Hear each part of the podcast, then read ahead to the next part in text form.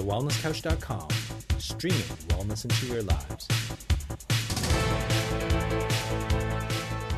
Welcome to 100 Not Out, featuring your hosts Dr. Damien Kristof and Marcus Pierce.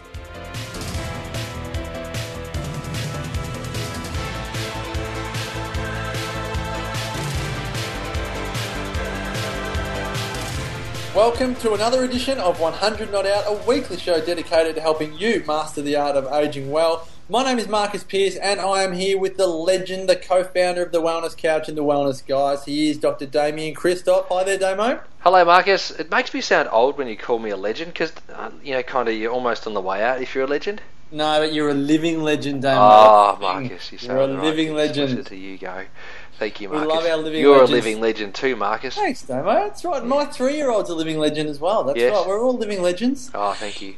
Now, Damo, it's always a nice, light, and uh, humorous start to our podcast, but I think this is going to be one heavy but oh so insightful and valuable podcast because this episode, Damo is inspired by a woman named Bronnie Ware. Bronnie was working in a job which gave her absolutely no satisfaction whatsoever, so she began to look for work with more meaning and more heart, and so, Yep. as you do, Yes. Bronnie decided to work in palliative care, okay.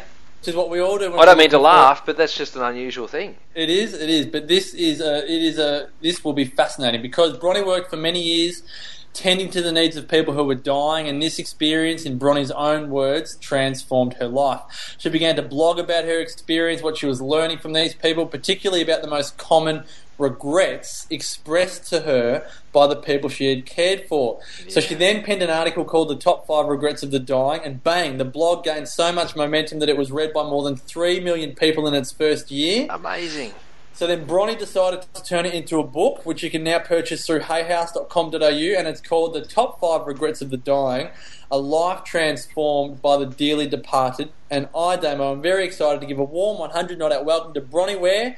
Bronnie, thank you so much for joining us. Oh, it's my pleasure. You you are, Bronnie, an awesome writer. You have, um, reading this book, it's almost like, I mean, Damien and I are so inspired by the aging process, but reading this book, it's like watching a car crash that you don't want to watch, but you can't stop watching it. And not in the way that obviously people die, but in that the regrets that people have before they die, like it really does stir the soul. Like it's, it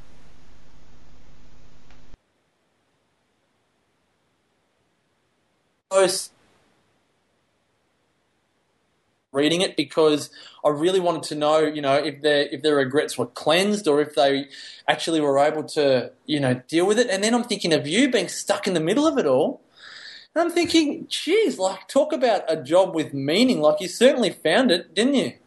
Yeah, well, I was I was sort of looking for it for a long time, and you're right. I must have put a pretty strong wish out there over the years, and uh, and I found my job with meaning. But I I certainly didn't see it coming. Um, didn't I? Never imagined I'd I'd be in a role of carer. But um, but it was it was life changing. Yeah.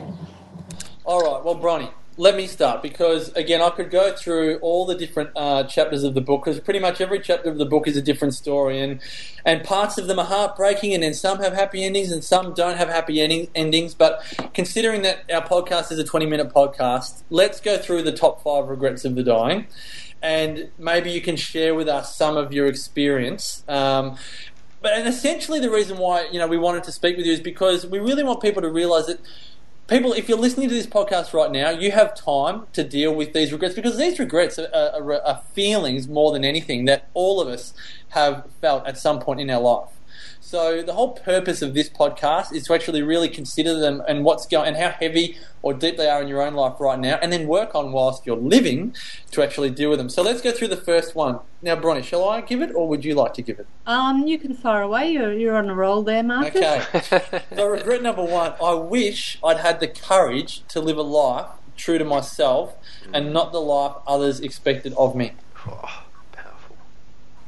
It's um, it, it was so common and, and so heartbreaking to, to see that one come up again and again. But with all of the regrets, they weren't. It wasn't about things people hadn't done, um, or pe- people wishing they'd they'd bought more or uh, travelled more, things like that. It was more uh, often uh, more about who they had become rather than what they had achieved. So I have to share a chapter that I read of a young woman in her early 40s that had motor neurone disease that was leaving behind a husband and I think a nine year old. Yes. Um, and she grew up in an affluent household, you know, money galore, but I think she was re- almost like required, demanded by her parents to become a lawyer, and then she fell in love with an artist. And when that happened and she had a child with the artist, she was ostracized from the family. Well, she was. That's that's right, and um, and she did manage to find some peace with the family towards the end. Um, but she had branched off in her own way because in the end she just realised that she loved this artist too much and um, and wasn't willing to risk risk that. But in the end, um, her her mother actually admitted that she had wished she'd had the same courage. She'd put the same pressure on her daughter, um, but when her daughter was dying, they reconciled, and uh, and she was able to admit to her daughter that, you know, she'd wished she'd had the courage that her her daughter had had had found. Wow. Nice, yeah. That's nice. It's interesting, isn't it? Because uh, it's often not till the very end that you might reflect on that and go, oh. But hopefully, hearing people, or hearing this now, people will reflect and go, oh my gosh, yes, I could do that. I actually know a story of somebody who just very recently decided to live their true life. Um, and uh, as opposed to just living what was expected of them, and whilst that's caused lots of ruffles and feathers, I know this person's going to be much happier. So, which I think is a good thing. Happiness is great. And that's it. If you've got a fractured relationship with your family now, and you're in your 30s or 40s or 50s, Yes, like work on it now. That's it. Don't You know, I suppose you probably learned, Bronnie, that time was of the essence when your patients were dying, Oh, um, or when your clients were dying. It's and you're like, well, this probably didn't have to try and all happen in a week or a month. No, I mean all the things I learned through dying people happened over eight years. The lessons just kept getting um, sent to me over and over again. But um, but the thing is, it's our lives are our own choice, and um, if if you're going to ruffle feathers uh, simply by living a life true to your own heart, then ruffle the feathers because at the end of the day, you're going to look back on your life and either be pleased with the, the choices you've made or realize you've lived a life for someone else and we're not responsible for other people's reactions, just as they're not responsible for our reactions. So, you know, we, we have to face the fact that, that death is a part of the process and we are going to die, which means the time we have left is limited. So so make those conscious choices to to honour your heart because it's it's your life and, and time's ticking. Bronnie, number two, you talk about uh, the regret being, I wish I hadn't worked so hard. I sometimes feel that now. I'm 40 years old, and I go, gee, I wish I don't. I didn't work so hard. I spend more time, and so I find myself wondering, how do I create more time in my life? Do I have to drop things? Do I have to reorganize things? But I don't want to die wishing that same thing. And you know, do you have any advice there, or what, how, how do you Um, get sure. around that one? It's, well, there's a couple of things. One is, as a society, we need to take the pressure off each other. Um, it's it's almost um, something people have to justify if they choose not to work full time or 40 or 60 hours a week. If you consciously choose to work part time, it, it's almost like you have to shift a bit of guilt or make some excuse to, to justify it. And it shouldn't be that way because you know, at the end of the day, no one really wants to be working 40 to 60 hours a week, but we have this society um, that, that puts pressure on you to think that that you need to and, and that you should be proud of it if you're working so hard.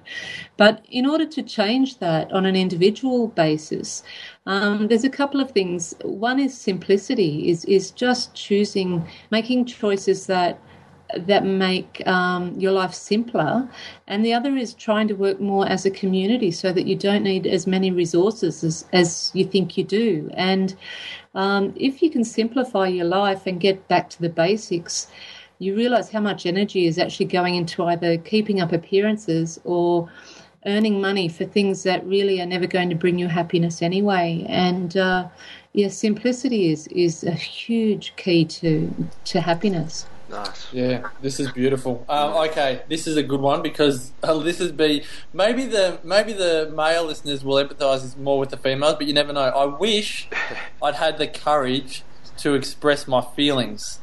Now, this one I read. Um, I think I think the chapter on Joseph. Yes. Um, and his whole family is like denying the fact that he's dying, particularly his wife. And she's cooking him large meals whilst he's wasting away and not eating any of the meals. And it's like the elephant in the room, the fact that he's dying. And um, and he almost like has a seizure of emotion, doesn't he? And he says it to you, and he's like, and I, but I want to tell them how I feel, but I, I can't because we don't talk about that stuff in our family, and I just want to tell them that I'm dying because they're not going to bring it up and the rest. And um, how common was that? And and how? And again, your views. How did it, you know, impact the the dynamics of families in those final days? Um, it was common for families not to have a mature enough um, communication channel where they want, would speak about death. Um, a lot of them would at least admit that the person was dying, but they just didn't want to talk about it. Um, thankfully, of course, some families did, and it was it was beautiful and heart opening when they did. But um, but it was it was just tragic when, when people couldn't couldn't speak about it at all, uh, and especially when they'd confide in me, who you know until a few weeks earlier had been a total stranger in their lives and um, but what I found with that that actually actual regret was that it came from different angles. Sometimes it was in the case of Joseph, where people were wishing they could say things to their families, wish they could um, express themselves, let their families get to know them more, or tell their families how much they loved them, um, their their children how much they loved them, or whoever. But it also came up for people who wished they'd had the courage to speak in their own self defense. So be honest in, in their own self love um, and to have spoken up over the years. Um, not put up with, with as much nonsense from other people or, or let the opinions of other people um, become such an integral part of who they were. And and so it came from various angles where people wish they'd had the the courage to express themselves honestly. And um, yeah, it was unfortunately very common as well. It's a uh, it's a rough way to pass on. I think having not expressed what you really feel, I, I could only imagine what that'd be like. That Oh. can't. It wouldn't be nice. Tragic. Wouldn't yeah. be nice. Number four is interesting because um, I often feel that you know, as life gets busy, that you know people come and go through your life, and there's people that mean a lot to you, and then you might forget to invite them to a birthday, and then all of a sudden you feel too embarrassed to Oh, call don't them tell up. me and- that happened, Damon. That didn't happen, did it? It did actually. There's two people that I missed inviting to my 40th birthday, which I feel terrible about. And I've, Oh. I've spoken to them both since then, and I said, "Look, I'm so sorry." But um, you know, it, it's partly because you do get busy and people fall out of your you know your week or fall out of your month or whatever it is, and so you don't tend to keep in touch with them. But one of the, the dying wishes is I wish I had stayed in touch with my friends and and I'm a big friend person. I got a lot of friends on Facebook, and I got a lot of friends in my phone book, and I try to keep in touch with as many people I, I, as I possibly can. I'm very, very social, but still, there's people that I wish I kept in touch with.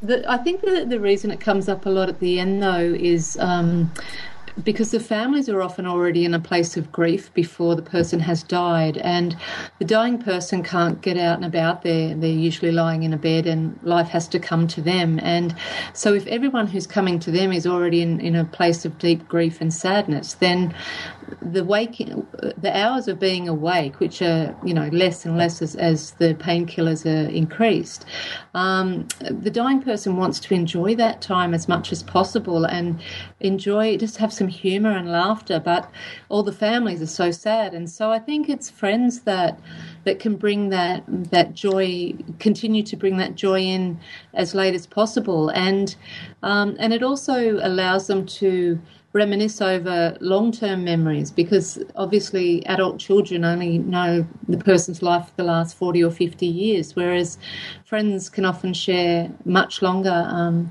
time with them and different sort of memories. It came up a lot is because you know the dying person still wants to live for as long as they possibly can. So, sorry, Damo. Bronnie, can I just ask you here? Because I know a lot of people today that maybe have a cancer or something when they're in their 20s or 30s or 40s often find that their friends often disappear.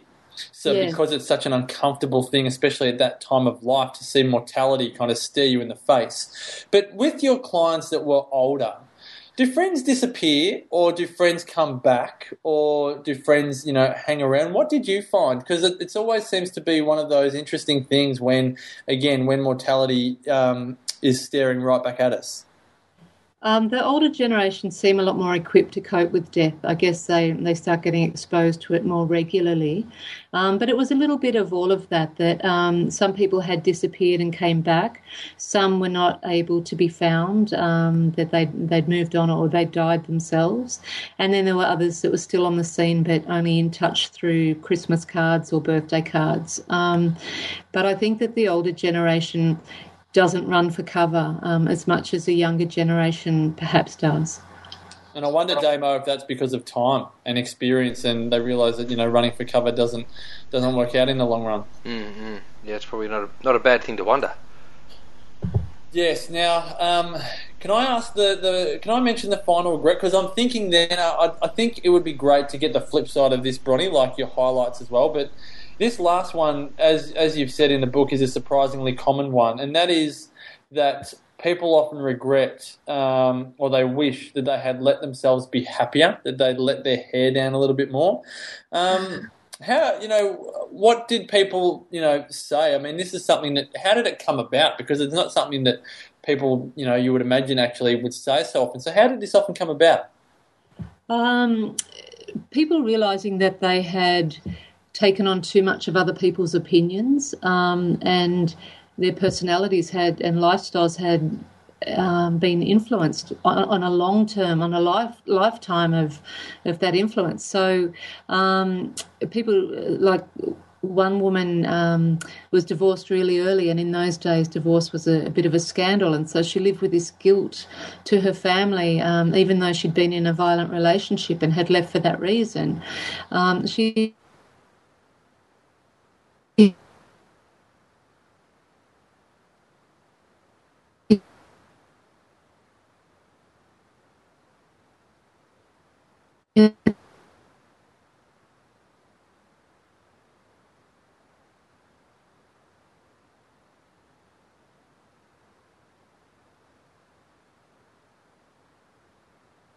those opinions to become a part of who she actually was. Um, Dame, I've just got to ask a question on behalf of one of our listeners because Carolyn sent through um, a, a, question after episode 36, Crack, Crack Your Stress Code number two. Um, and she wondered if we could talk about um, the stress response during really intense times. So, mm. um, Carolyn gave the example of caring for really sick people. And I thought, Damo, you could um, maybe enlighten the listeners on the physiological side of those highly uh, stressful times. And then, Bronnie, you could maybe talk about the experiential and the anecdotal side. But, Damo, do you want to talk about the physiology of those highly stressful, very personal times in our lives? Yeah, absolutely. I think many, it, essentially, really what, what goes on, Marcus, is, uh, is, is over time this adaptation process to stress. Uh, and the stress chemicals, which we spoke about in the uh, in that talk, crack your stress code, um, essentially just continues to manifest and become bigger and bigger and bigger and a bigger problem. So that you go from the anxiety state into the stress state, um, oh, sorry, from the stress state into the anxiety state into the insomnia, then depression state. The long term effect of stress, or the long term effect of a dump of stress hormones into your system, is a reduction in uh, immune system, a reduction in the ability to repair, accelerated aging, um, decreased telomere length, which is or increased telomere shortening, which is a, an effect on your DNA and the, your ability to live a long time. A lot of these things take place um, as a result of just this chronic, stressful, um, you know, event that can last for some people for months, years, and even decades. And the same coping mechanisms uh, apply in an acute stress event as what they do in a um, chronic stress event, and that is um, conversation, engagement, exercise, uh, you know, all of those things uh, are exactly the same thing. So, you know, where you might find that you had consolation in the person that might be passing on, for example, you also need to find consolation in somebody else now because in preparation for that um, loss of somebody, that uh, that space will still need to be filled. So you need to look around you to see who will fill that space for you because they will be there and they will actually come in. But you also need to then take the time to exercise and to take time out to be mindful and to you know count your blessings and look at all the other things that are actually fantastic in your life to effectively uh, decrease the effect of stress on your body. And that's a great answer, Damo. Bronnie, how did you find that, particularly in, I suppose, the um, the you know the daughter of the dying father or the son of the dying mother. How did you find that you know in the children of the people who were losing their parents? Um, it was there was some pretty erratic behaviour. Um, a lot of a lot of fear and uh, huge amounts of stress came up, and siblings would would often be arguing before the person had died, and and there was just a, a desperation in, in quite a few people. Not not everyone, um, but but it was yeah, it was quite heartbreaking. So, sorry, Damo, did I cut you off there? No, um, Bronnie, just a question on the actual flip side because a lot of this is so deep and it's so heavy, but again, it's so powerful. But how about the actual, you know, rewarding side and the and the highlights? Do you want to share some of what actually really, you know, really juiced you up about this this job? Because again, it seems like it'd be so hard on a daily basis to to to deal with death and deal with clients that you know you're not going to see again. But can you speak for a moment just on how rewarding it, it must have been for you? Oh, it was fantastic. You know, all of the heartache. There were, there were times I, I remember standing in a bathroom crying my eyes out, just praying for strength. And um, as a couple were trying to take off her wedding ring because it was um, it was too tight on her, and they'd been married over fifty years, and there was this this heartbreaking sort of stuff that was happening. But at the same time, I was having conversations with people that was there was no nonsense. It was quality uh, there was just so much quality conversation and conversations that transform me by by reminding me that you know I can end up like this myself if I don't make changes. And so the wisdom that that was given to me along the way and shared with me, as well as the humour and the friendships that were formed with the dying people, it, it was just unrestricted and and and gorgeous. You just don't come across it in, in regular everyday life. And so for every bit of sadness, there was 10 bits of joy or, or blessings. So that's what kept me going for all of those years. Bronnie, um, we always like to find out um, whether or not you know how people actually age and if they're aging well and you know what are the sorts of things that they do do to age well did did you ever get anybody who said i wish i had have eaten better or did you ever get anybody who said, "Oh, I wish I had have exercised more"? Did you get any of those sorts of things? Yeah, that's a great question, Damon. No, it's a great question, but no, not in my experience. And, wow. and that's that's not to say people don't say that, but of the people I cared for over eight years, none of them said that. There were people who were saying, "I wish I could eat more now," as as they got became ill. Um, but no, no, none. There, there were, but what probably came close is people saying they wish they'd listened to their body more, mm. um, and and didn't ignore the warning signs. Ah, yes. Yeah, I wished I'd looked after myself a bit better. Yes. Yeah, sure. Hey, um, Patricia, you've been an absolute. Patricia, gem. it's Bronnie. We're talking oh, to Bronnie. Sorry, I've been thinking of Patricia Edgar. sorry, Bronnie. That's okay. Um, yeah, no, she is a gem. She's a gem. But we only inter- we only interview the gems on 100 Not Out, Bronnie. Yes, Fantastic. just the shiny you. ones. Yes, but thank you so much for your contribution to the world, Bronnie. It's been fantastic seeing um, what you've done in the top five regrets of the dying and um, what you've been able to to create. And again, the legacy that you've already created has been fantastic because really this is the stuff that a lot of people don't want to talk about, but it is so it's such a great tool, such a great vehicle, your book, to actually really start to think about what's really important um, to people whilst they're living, not to wait until their last day. So thank you so much, Bronnie, for joining us on 100 Not Out. Absolutely, my pleasure. Thanks so much. And remember, folks, you can uh, purchase the top five regrets of the dying at hayhouse.com.au. And Damo, many thanks again to you, great man, for another sensational episode. Awesome, MP. Thank you, mate. Great job. Remember, folks, we'd love to hear your feedback. You can provide it in any number of ways. The best is to go to our website at www.thewellnesscouch.com forward slash 100 not out. Also, if you've liked this episode, then please subscribe to the podcast on iTunes and become a member of The Wellness Couch. It's free at thewellnesscouch.com and you can view the entire range of wellness podcasts available, including that number one show, The Wellness Guys. But until next week, continue to make the rest of your life the best of your life.